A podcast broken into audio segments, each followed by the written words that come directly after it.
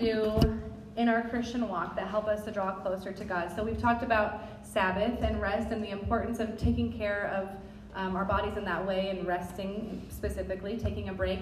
Um, we've talked about serving and gathering as a community and some of these typical things that we think about when we think of uh, Christian practices, things that we do to help us in our Christian walk. Tonight we're going to talk about something that's maybe a little bit abnormal. Maybe you've not ever heard anybody talk about this before in this way, so bear with me if it sounds strange at first. We're talking tonight about the practice of being human. We're talking about the practice of being human, being embodied, and living in our bodies.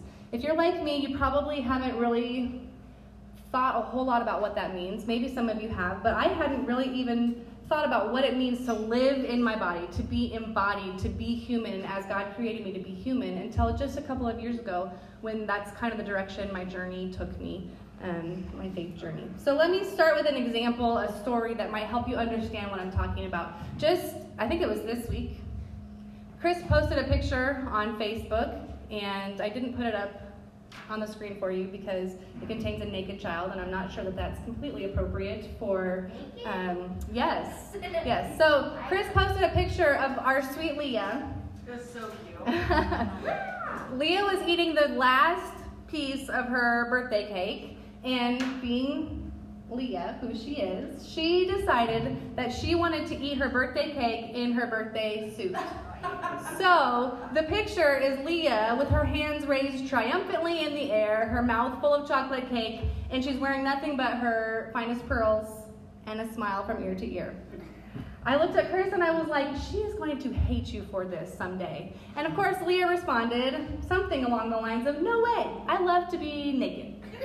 I don't love to be naked. I've heard that about you, Isabella. I don't like it and I go to sleep. Okay, that's good, that's good. See, Leah and Bella have this completely unwavering love for their bodies.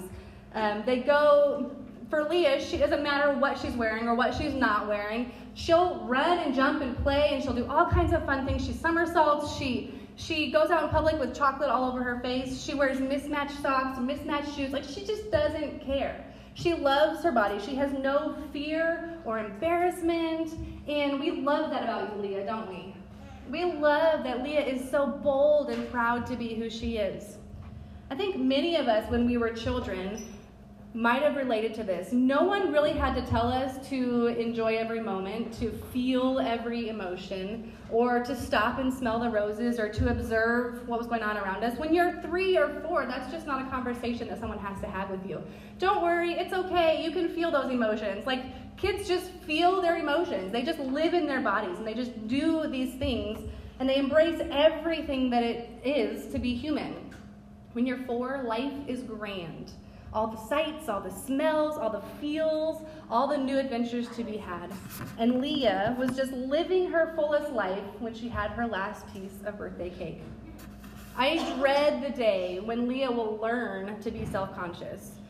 It's almost inevitable that sometime in her journey, she's going to come home and say to me, I don't think so-and-so likes my this, or I'm afraid that I don't fit in because of this, or I'm not sure I like this about myself. I wish I was more like X Y Z, right?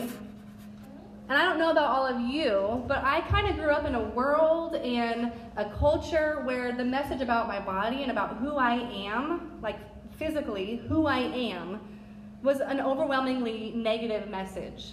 Um, And I'm not trying to diss on, like, you know, rules and things like that, but I grew up, we don't dance, we don't hug, we don't do anything that might be even remotely considered provocative. We don't allow um, our skin or our emotions or our desires to guide our lives in any ways.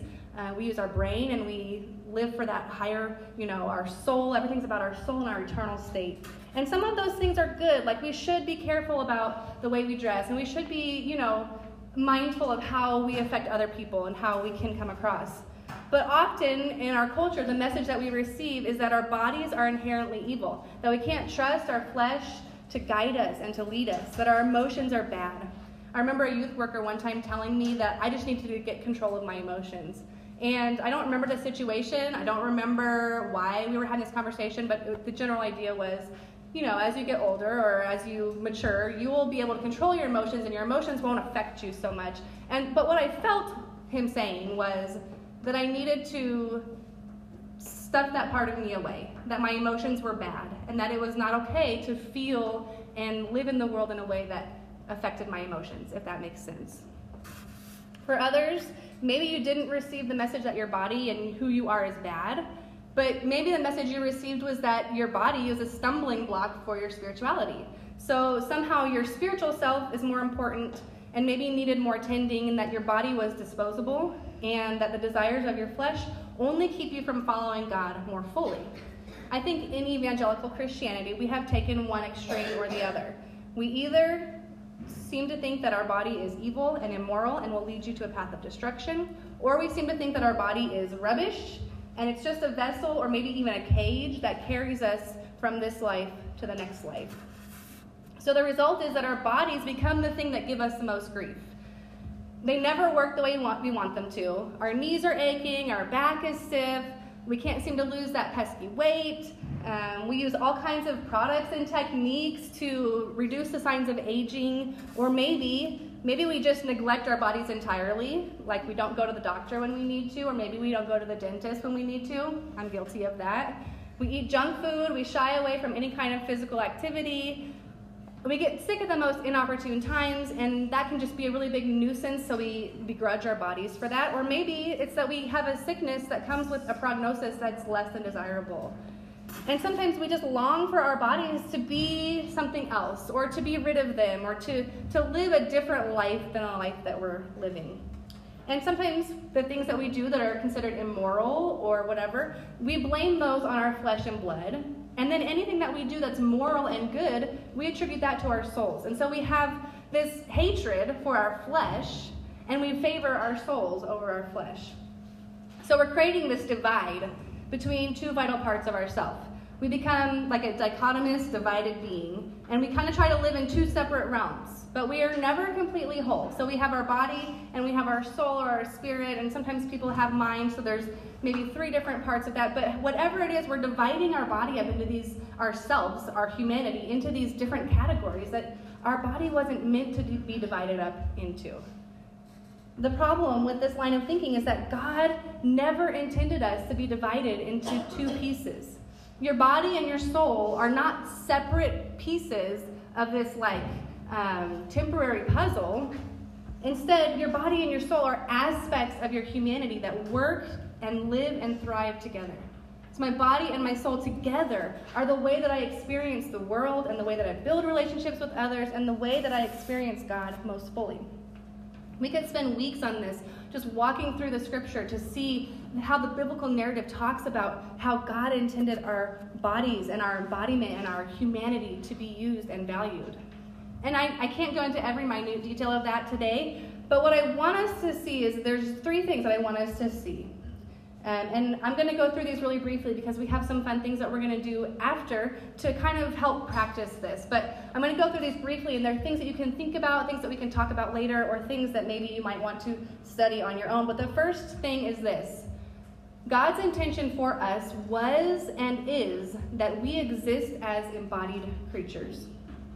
Genesis two seven, it says, "Then the Lord God formed a man from the dust of the ground and breathed into his nostrils the breath of life, and the man became a living being." So if we have, sometimes people I think have this idea that like when we go to heaven, we're going to be these disembodied souls that just like float up in the clouds.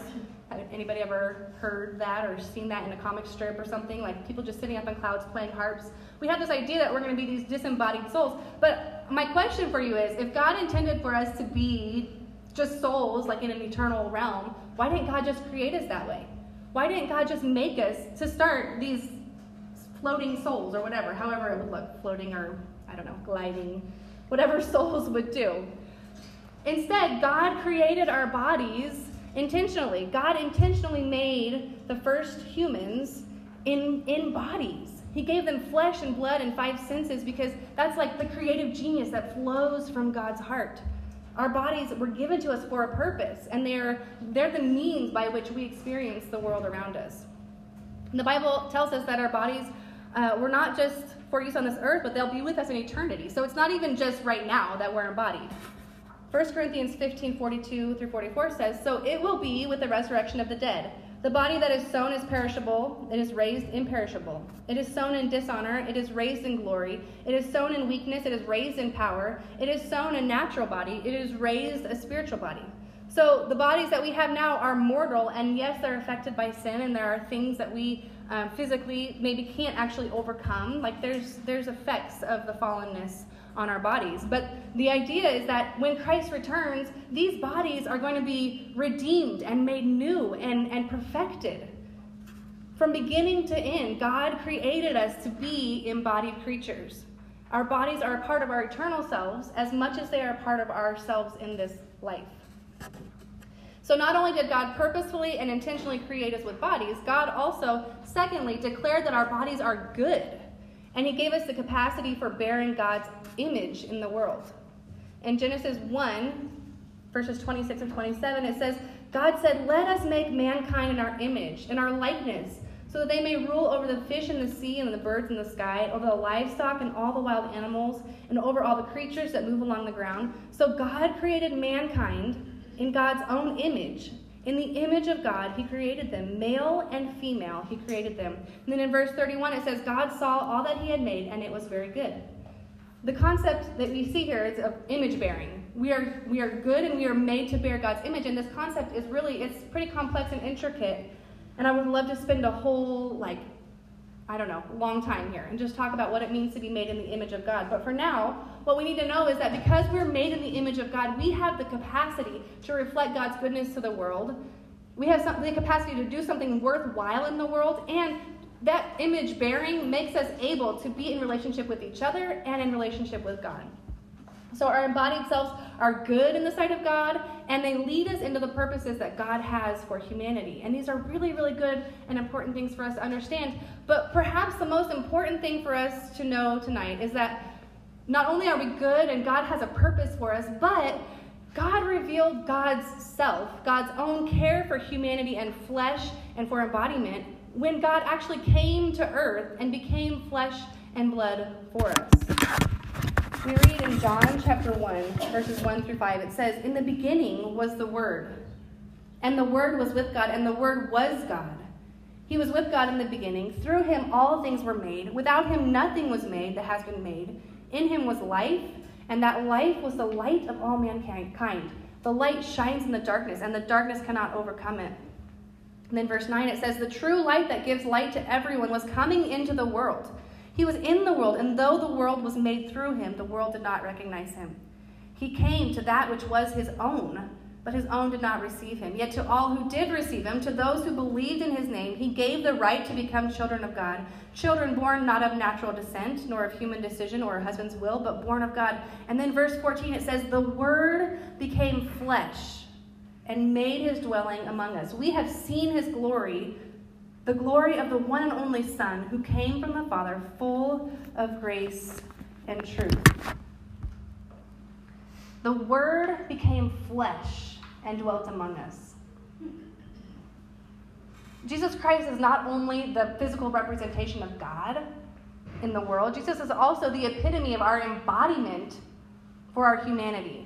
He's not a division of soul and body. Jesus is holistically, entirely God and flesh. So if our flesh were evil or bad, or if it was, if our bodies were so sinful and immoral, God would not have put flesh on. God would not have submitted God's self to that flesh. If our, if our bodies were garbage, or if they were a hindrance to our eternal spiritual soul, would God have cared enough to show us how best to wear our flesh? And there are so many things about Jesus coming and embodying humanity that point us toward a holistic understanding of our bodies. Jesus healed the sick. He embraced men and women alike. He cared for the poor and the outcasts. Um, he ignored social stigmas and Jewish laws in order to like eat with sinners and touch the unclean people. And he, he lived and breathed and ate and drank and loved. And not just those who were like him. Jesus did this for every person that he came in contact with. All people of all ethnicities, both male and female, are good and cherished by God. So we're reading this book in community group called Liturgy of the Ordinary. And the author said in our chapter this week, she said, Christ's ordinary years are part of our redemption story because of the incarnation and those long, unrecorded years of Jesus' life. Our small, normal lives matter. If Christ spent most of his life in quotidian ways, then all of life is brought under his lordship. There is no task too small or routine to reflect God's glory and worth. Just the very fact that Jesus walked on this earth gives meaning to our everyday lives. Jesus had emotions. Our emotions matter. Jesus breathed clean air and spent time out in nature. Our breathing fresh air and our relationship with nature matters. Jesus ate and drank. Our eating and our drinking matters. Jesus touched his friends and his followers, and he spent time building relationships with them. Our relationships matter. Jesus had five senses, and he sweat when he worked in the sun, and he bathed, and he smiled when he was happy, and he cried when he was sad. So our ordinary, everyday lives matter. Jesus healed sick bodies, and he helped people who were unwell to become well. So our spirituality and our, or, I'm sorry, our health and our flourishing matter. And Jesus was both, he was fully spiritual and fully human, so our spirituality and our humanity matter. Yet we have so effectively separated our material bodies from our immaterial souls. I think we've lost sight of what it means to be human. One of my favorite authors is Barbara Brown Taylor, and she wrote a book called An Altar in the World.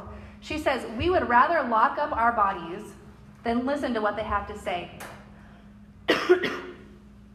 Where Christianity is concerned, this leaves us in the peculiar position of being followers of the Word made flesh, who neglect our own flesh, or worse, who treat our bodies with shame and scorn. Our bodies matter. We're not some divided being with an eternal portion that matters and a material, uh, mortal portion that doesn't matter.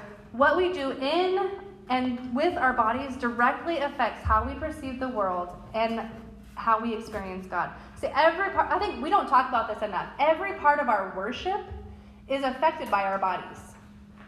Um, when we come into this place, first of all, we sometimes like to sit in a U or a circle, and that in itself, I mean, we see each other. We're part of a community. We are here together in this place. We're not just isolated individuals sitting in a chair. We're here as a community in our physical selves. We are here together. Uh, we think about God with our minds. We touch and feel and taste and sometimes smell the elements of communion. Uh, we raise our hands when we praise, uh, during worship, during singing. Uh, we raise our hands when we're joyful. Sometimes we fall to our knees in supplication. When we're feeling sorrowful, we see God in nature and we see God in each other.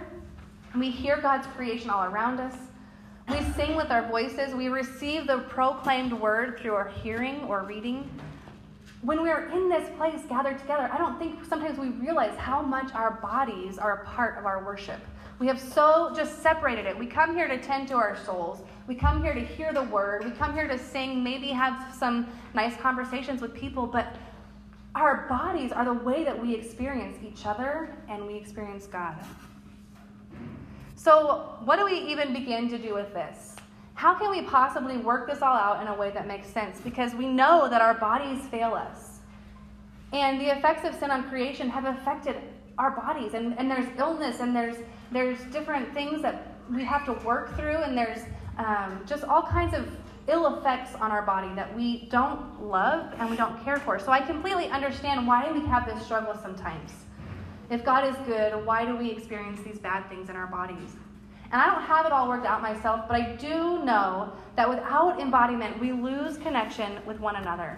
Without embodiment, we lose connection with creation, and we lose a vital part of our connection to God.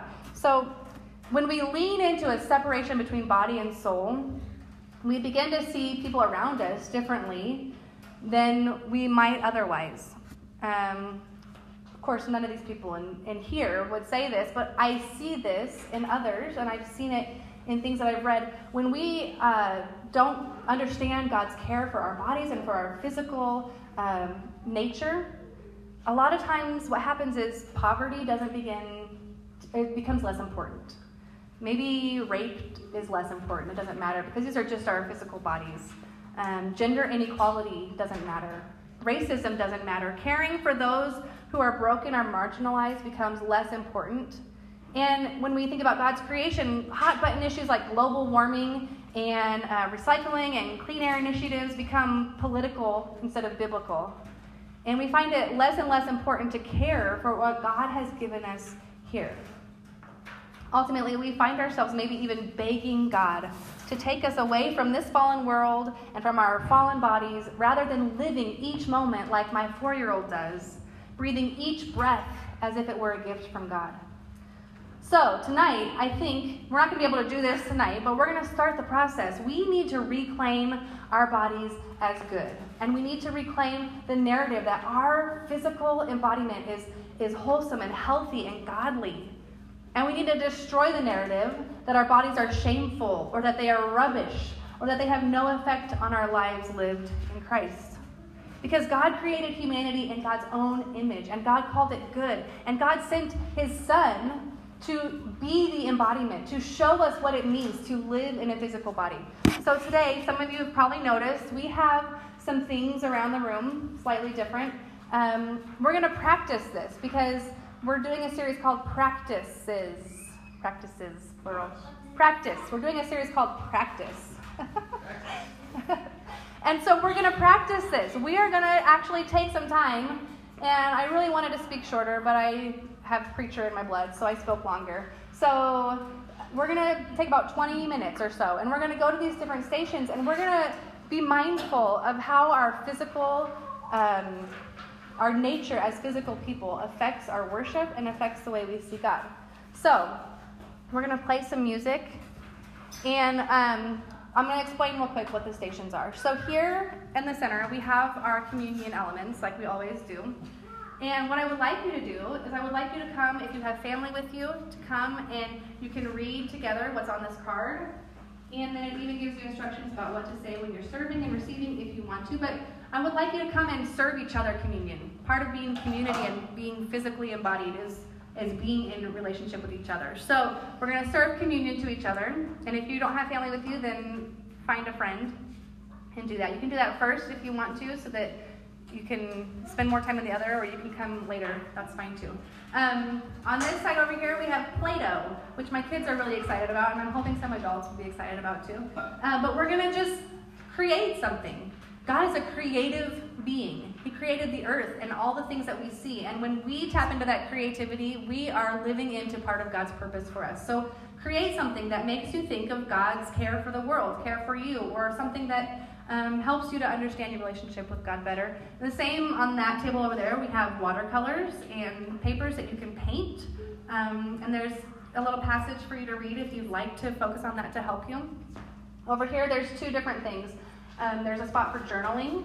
A lot of us, I think, learn by writing. And so there's pens of different colors and paper, so you can, there's a few different prompts on those cards. You can journal what you read there. Um, or you can journal something else. You can write a poem. Use your creativity in that way.